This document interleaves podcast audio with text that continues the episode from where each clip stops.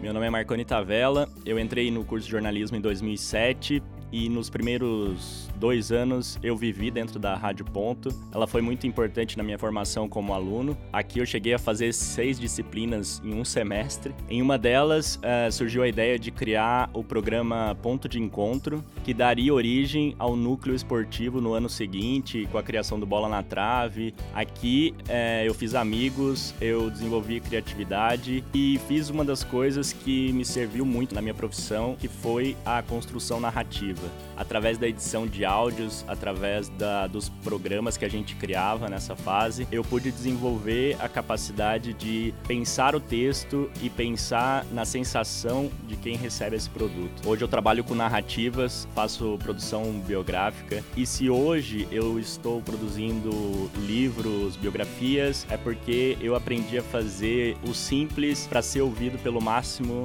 de pessoas.